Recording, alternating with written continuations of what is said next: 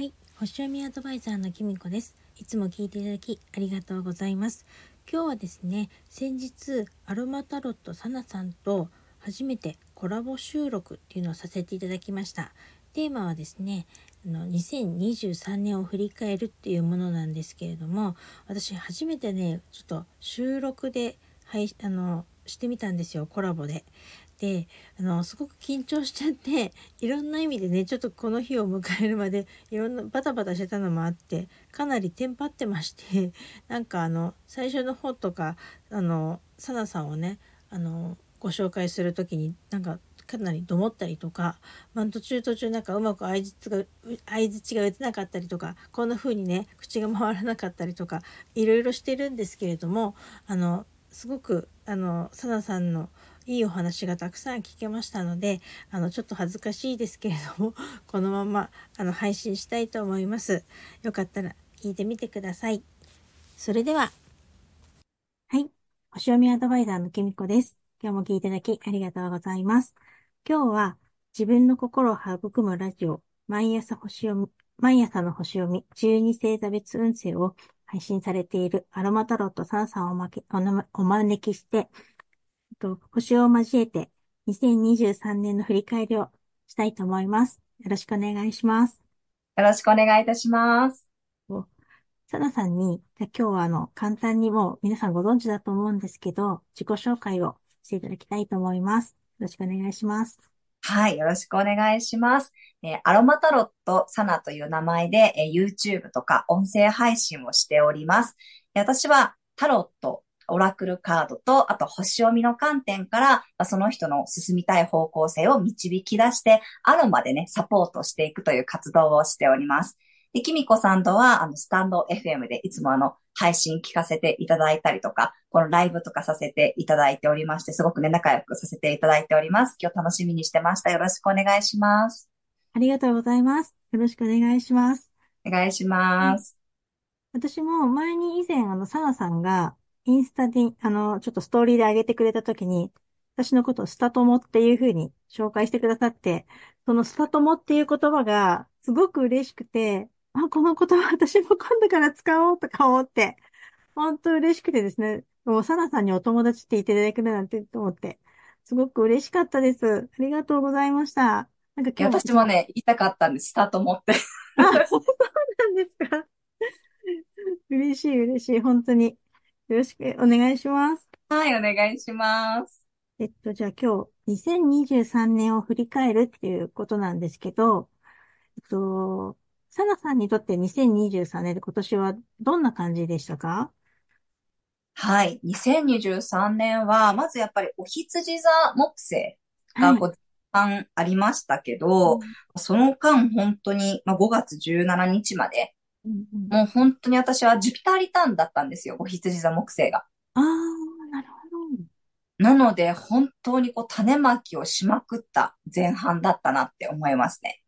ああ、なるほど。とにかく新しいこと、なんかこう自分の中でもやったことのないようなことにもたくさんトライして、いっぱいこう種をまいたお羊座木星期間前半だったなって思ってますね。そうなんですね。はい。なるほど。で、その後の、えー、5月17日以降のお牛座木星期間っていうのはどっちかっていうと、うん、そのお羊座木星期間に種をまいたことが、まあ、ちょっとずつちょっとずつ芽が出てきたかなっていうのを自分でこう実感したんですけど、まあ、そのお羊座木星に種をまいたことの一つっていうのが、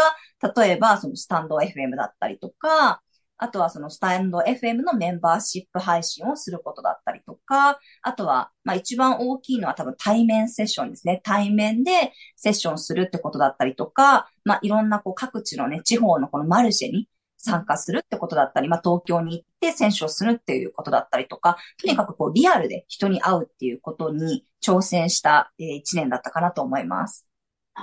そうなんですね。なんか、はい、サナさんにね、対面セッションを先日させて、あの、受けさせていただいたんですけど、ありがとうなんかもう、すごい慣れてるって感じで、前からずっと、前からこう対面とかされてるのかなって思ってたんですけど、今年に入ってからこう本格的にし始めたってことなんですかね、じゃあ。そうですね。これはかなり自分の中で意図してやったところがあるので、今年はもうこれをテーマにして、とにかくリアルで人と会う、つながるっていうことを意識してやってましたね。ああ、そうなんですね。ちょうど私あの太陽星座がまあ、カニ座なんですけど、うんまあ、お羊座木星はジュピターリターンだったんですけど、お牛座木星は、まあ自分の11ハウスにね、木星が入ってきてたので、うん、やっぱりこう人と会う、まあそのネットの活動だけじゃなくて、横のつながりを作るっていうことをすごく意識して、うん、だからこの個人事業主のサロンとかにも入ったりしたんですよね。ああ、なるほど、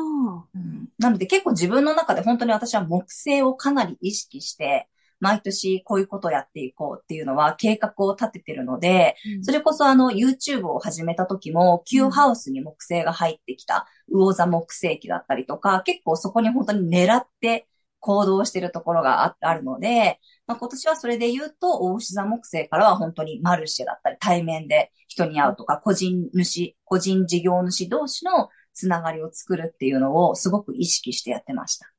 えー、すごいですね。ちゃんとその木星を意識して行動するっていう、なんか前もってそれがわかるっていう、なんかあの、読んでるってことですよね。ちゃんとその木星の動きを。それがすごい、ちゃんとされてるんですね、そういうのね。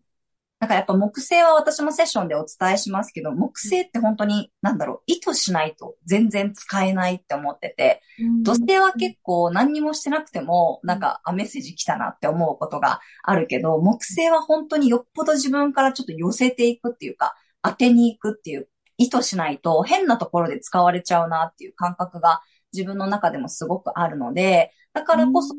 よりすごい木星はとことんやっぱり意識して、あの、私、ゲッターズ飯田さんとかも好きなんですけど、そのゲッターズ飯田さんの言葉を借りると、うん、運気に当てに行く、その運気の流れに乗りに行くってことを私はすごく意識して使ってます。ああ、なるほど。そうなんですね。私もゲッターズ飯田さんの本とか買ったりしますけど、確かにそう書いてありますよね。そういうことね。そうなんですね。そしたら私も結構木星がやっぱり、こう、ちょうど7ハウスに入るっていう時入ってからはやっぱりなんかこう、もっと人と味わっていくっていうか、いろんな人と付き合っていくってことをやっぱりちょっと意識しましたね。なんか、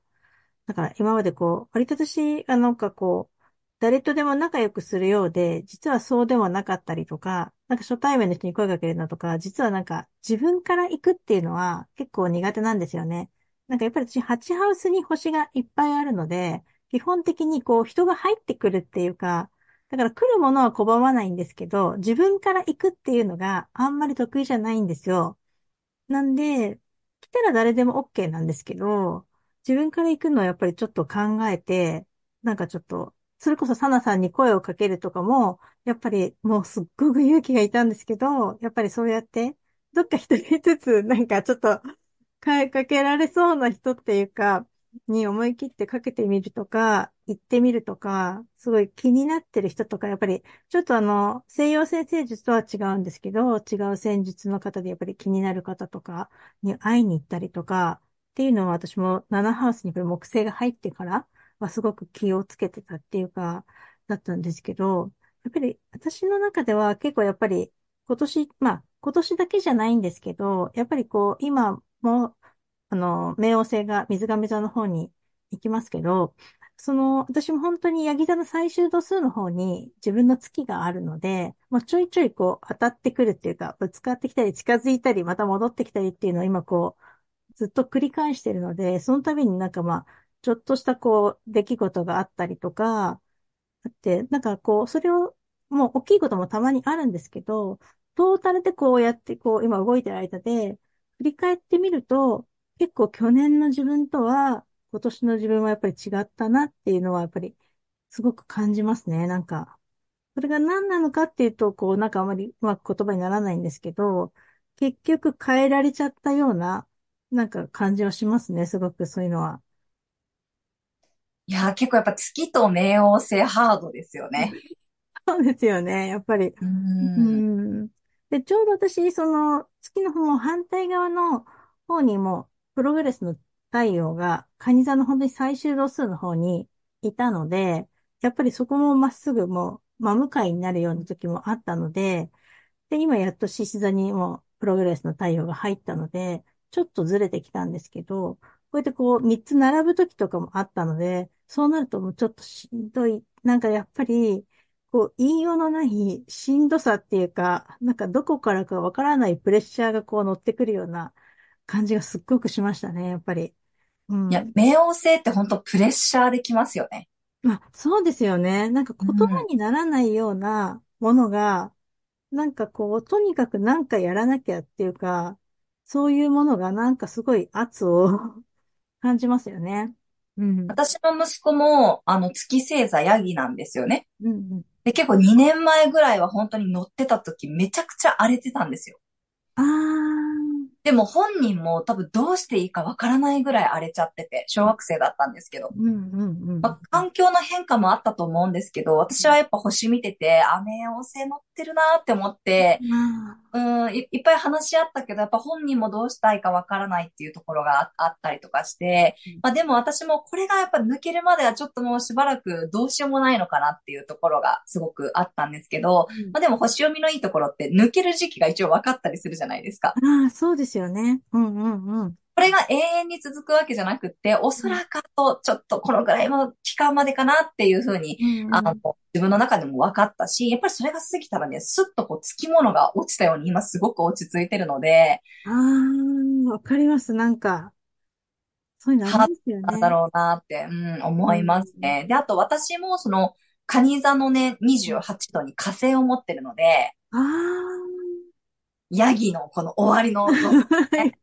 でもバチバチにやられてて、だから、やっぱ行動力なんですよね。もう徹底あやらされるっていう、うんそういうエネルギーは本当ずっと感じてて、でも、まあ、月とはやっぱちょっと違うので、行動力でそれを私は結構出して使ってお仕事で頑張ってやってきたかなとは思うんですけど、でもやっぱプレッシャーをすごく感じていたところがあったなって思いますねー。。あー、駆り立てれるような、なんかそういうものがあるって感じですかね。そうですね。ああ、そっかそっかそっか。なるほど。確かに私も、そうですね。なんか月サンハウスにあって、それが割と IC に近いサンハウスだから、やっぱりこう自分のそういうところを根底を揺らすような、やっぱりなんかショッキングなことっていうのは、やっぱりそういうなんか自分のもともとあるような、ちょっともう、ちょっとした、なんていうのかな、ちょっと自分の中で眠ってるような、ちょっとあんまり触られたくないようなことを揺らされるってこととかあって、やっぱちょしんどかったですね。やっぱそれは。だからやっぱセッションとかしても、よくよく聞くとやっぱりヤギの人って結構太陽があったりとか、天体が多い人とか、もう先日もそうだったんだけど、やっぱり苦しげっていうか、なんかよくわかんないことがいろいろ起きたっていうようなことを言ってたりとかしてたので、ここでこう水亀座にね、これから行くってなったら、だいぶ気持ちも楽にやっとちょっと落ち着くのかななんて思ってるんですけど、うん、うん、落ち着くと思います。本当になんか、あの時期は何だったんだろうなっていうぐらい、息子見てると全然違うので、やっぱ影響あったんだろうなと思いますね。ああ、そうなんですね。なるほど。そっか。私はなんかその、割とその木星じゃなくて、ソーラーリターンとかを見たりとかして、ちょっと自分の誕生日がちょうど6月だったりとかもするから、半分みたいな感じで見てて、結構前半はやっぱり私、ちょっと家のこととか、そういうことの方に、こう、注意、して見ててっていうような感じだったんですね。でも後半はやっぱりコミュニケーションを取っていこうみたいなところに結構サンハウスとか、そういうところに多かったので、そのことやっぱり意識して、で、その時まあ、その時ちょうど木星も7ハウスの方に入ってきたので、やっぱりそういうのをこう、外に出るってこと気をつけてたんですけど、その前半の時はやっぱり、去年のやっぱり終わり頃から、やっぱり旦那の、やっぱりこう、ちょっと体調が悪かったりとかしたので、やっぱりその家のことってやっぱり夫のことなのかなと思って、まあ子供も私はだいぶ大きくなったので、一人ずつ今離れてるような状態だから、ずっと見てたんですけど、から、まあなんか、その時期って結構、なんか、やっぱりその時期も、もしかしたらやっぱり冥王星のこともあったのかもしれないですけど、なんかやっぱり夫といろいろ話したりとか、考え方が合わなかったりとかして、ちょっと大変だったんですけど、やっぱりあの時いろいろぶつかったり話したりとかして、よかったなって思って、今思うともう年が終わると、一年もう経って、去年の今頃は大変だったよねって話をさっきもしてて、だから、あの、やっぱりここでね、その、ちょうどソーラーリターンで出してね、自分で分かってたから、こういう時期なんだなっていう、やっぱりちょっとお仕事よりも家のこととか見た方がいいんだなって思ってたので、あの、なんか知ってたから、そうやって気持ちも切り替えられたりとか、うん、まあ、そっちに力入れてもいいんだって思えるけど、もし知らなかったら、やっぱり焦るかなって思うんですよね。で、私もちょうどその、最初の年の前半の方ってビジビジネス的なコンサルとかも受けてたりとかしてたので、やっぱりそれも、あの、あったから、やっぱり仕事のこともしたかったんですけど、でもやっぱりなんかその、家族のこととか夫のこととか見ていたかったので、なんかそのバランスを取るのがちょっと大変だったけど、り、その、星見てたおかげで、やっぱりそれは気持ちを切り替えたりとかできて、なんか良かったなって、今は思ってます、すごく。うんうんうん。なんか、そうですね。そういうやっぱ自分の観察、自分をこの観察して自分を知っておくと、やっぱ次に、あの、冥王星が水亀座に入るから、やっぱ同じような、例えば自分の月にね、冥王星が重なる人のセッションの時にこういう風にしていくといいですよっていうことが言えたりとか、逆にやっぱ私はその、獅子座ですね。獅子座の初期度数に天体持ってる人のセッションで、結構やっぱ冥王星のメッセージ来てますねっていう人多かったりするので、でも、例えばそれが私と同じ火星と冥王星のオポだったりすると、ハードかもしれないけど、今やるときだよって、やっぱり言えるんですよね。私が辛かったけど、大変だったけど、ここでやったからこそ、今ここまでできてるなって、やっぱり、キミコさんと一緒で、大変だったけど、あの時期があったから今あるなってやっぱり思えてるところがあるので、なんかそれを自分のやっぱりリアルな体験としてお伝えできるっていうのは、まあすごくいいいいことっていうか、なんかこう、活かせることなのかなって思ったりしますね。あそうですよね。やっぱりなんか自分の体験とか経験があるから、相手にもこう話しても、すごくお客様とかにもね、なんか納得してもらえるっていうか、伝わるものがきっとね、あると思うので、それで、サナさんのね、セッションに余計、こう、なんか、説得力があるっていうか、私も受けてすごく聞いて安心できるっていうか、あ、なんかすごく前向きな気持ちになれるっていうか、だったので、とね、そういう経験がこう、相手に伝わるんでしょうね、すごくね。うん、ありがとうございます。まあ、でも確かにその木星の7ハウスって、やっぱパートナーシップだったり、対人とかでね、すごく来るから、まあセッションをしててもやっぱりその7ハウス木星の時に彼氏ができましたってことだったりとか、やっぱ人との出会いがすごくこう広がるっていう人がすごく多いなって思うんですけど、まあ、だからこそやっぱり引きこもってても絶対出会えないじゃないですか。だからやっぱ積極的に、いつもだったら行かないけど、行ってみるってことだったりとか、なんかそれこそそのキミコさんみたいにね、あの、普段だったら声かけないんだけど、ね、声かけてくださったら、私もすぐにね、あ、じゃあすぐやりましょう、みたいな感じで、なんかこうね、トントン拍子に物事が進んでいくってこともあったのかなって思うので、だからやっぱそれを自分が知ってるかどうかって結構大きいと思うんですよね。自分で知ってるから、そこにちょっと意識して、いつもだったらやらないことやってみようかなとか、ちょっとそのエン寄せていこうかなっていうふうにすると、結構なんか楽しいんですよね、私は。ああ、そうですね。確かに楽しいですね。うん、なんか一年のその抱負を決めるときも、うん、やっぱその木星を見て、あ、今はこういうところに木星のエネルギーが働くからこそ、じゃあここテーマにしようかなっていうのが、結構なんか星を見てそれを決めて意図して、で、振り返ると、うん、あ、その恩恵は確かにあったな、みたいなのを、なんか確認できるのが、すごくあの、いいかなって思ってます。ああ、そうなんですね。じゃあもう来年の木星の動きっていうのを見てるんですか？そうですね、見てますね。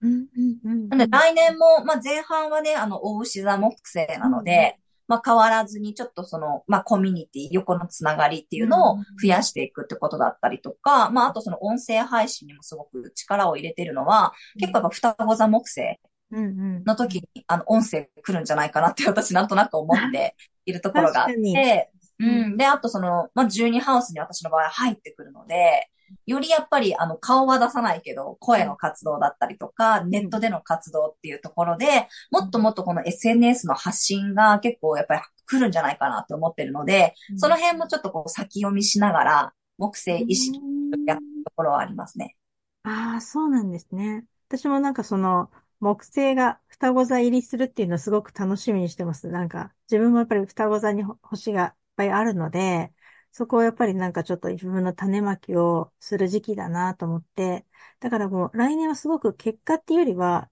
いかにこう新しいこととかして、種をまくかっていうか、っていうの？ちょっとやってみたいなと思って、だから今新しいこと、だから新しい学びとか、今ちょっとなんか今チェックしたりとかしてるんですけど、そういうのもやっていきたいし、その、そうですね、なんか、もっと新しいことやってみたいですね。確かに。なんかすごく忙しくなるかもしれないけど、その分なんかこの双子座に木星が来るっていうのを自分も、私もまだ星読み始めてそんなに経ってないので、初めての自分の経験だから、ちょっと意図して、なんかいろいろやってみたいなって。それでその結果が一年どうだったのかっていう、その先の次の年が見たいっていうか、私はちょっと自分で2025年っていうの一つの、なんか目標にしてるところがあるので、だからそのためにもこの来年の2024年ってすごく大事だなって、今からすごく思ってます。うん、そうですよね。なんか7ハウスからの8ハウスって、やっぱり7ハウスで出会った人たちとのご縁が8ハウスでまたなんか広がっていくとか深まっていくっていう可能性もあるから、やっぱすごく繋がってる感じもしますよね。うん、そうなんですよね。だから、その、もらったとか、繋がったね、ご縁をどこでじゃあ、こう、誰と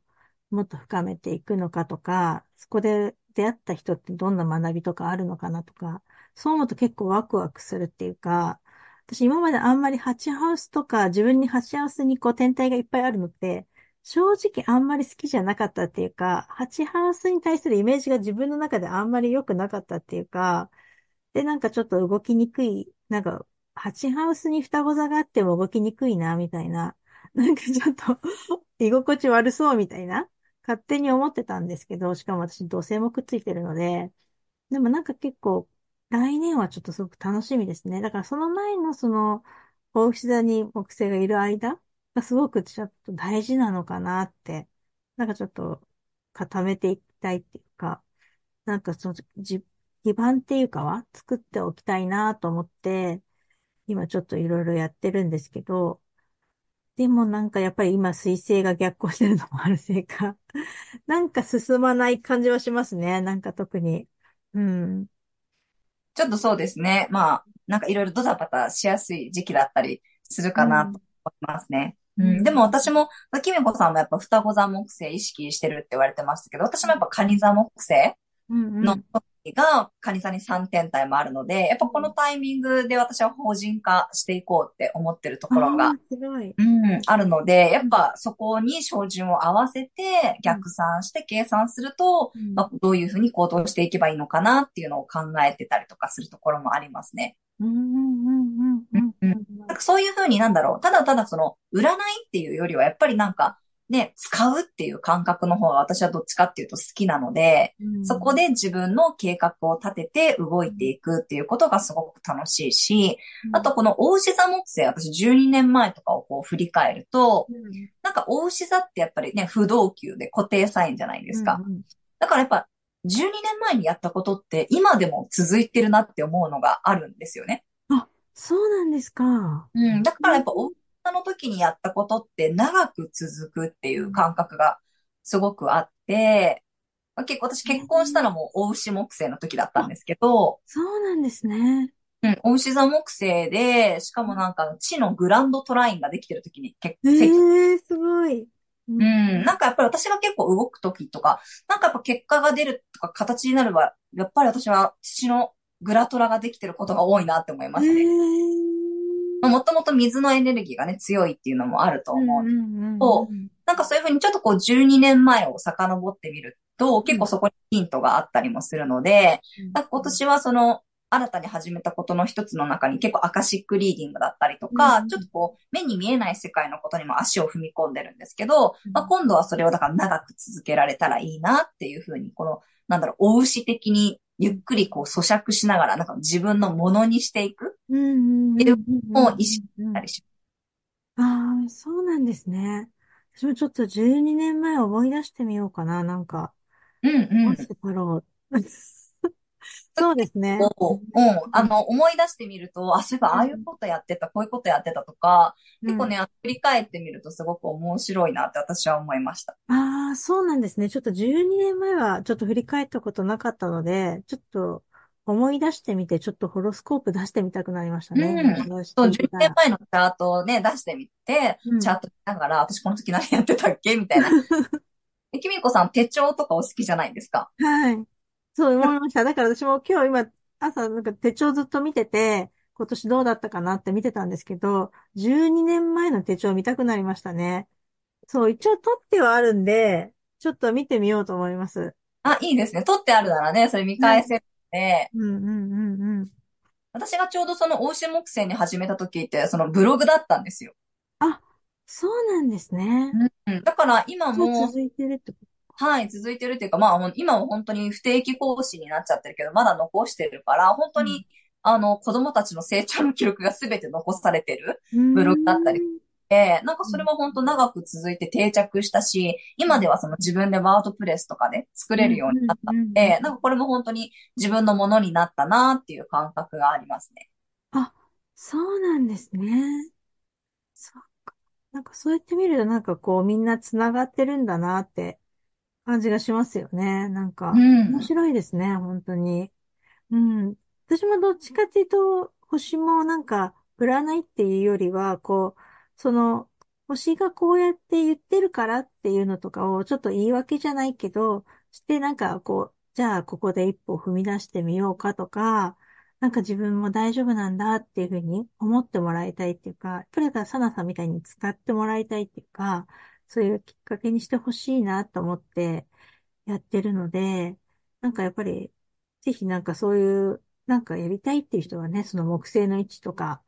なんか聞いてほしいですよね。うんううん。ん。そう、なんかさっきの冥王星とかね、土星って、やっぱり意図するっていうより勝手にやってくるって感じ。うん、うん、そうですね。なんかもう抗えないものがありますよね。そうそう、抗えない、抗えない。だけど、これはやっぱ意図しないとちょっと使えないって私の中で思ってて、うんうん善のエネルギーなんだけど、なんていうのかな、ちょっとやっぱ木星は自分からそこを使うぞってちょっと意図しないと、土星とか冥王星みたいにほっといてやってくるものじゃないなって思ってるので、あーその違いがなんかすごくあるなって思ってるから、うん木星に関してはやる。この木星、これをやるっていうのをすごい考えてたりしますね。ああ、そうなんですね。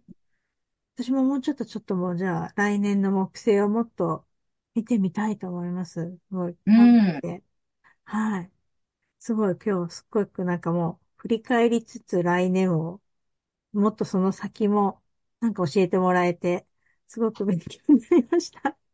ありがとうございました。はい、ありがとうございました。じゃあまとめても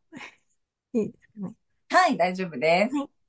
そしたら、あの、今日はね、サナさんに、なんかその、2023年を振り返ってもらったんですけど、えっと、サナさんにもし最後に何かお知らせとか、お話ししたいこととかあったら、お願いします。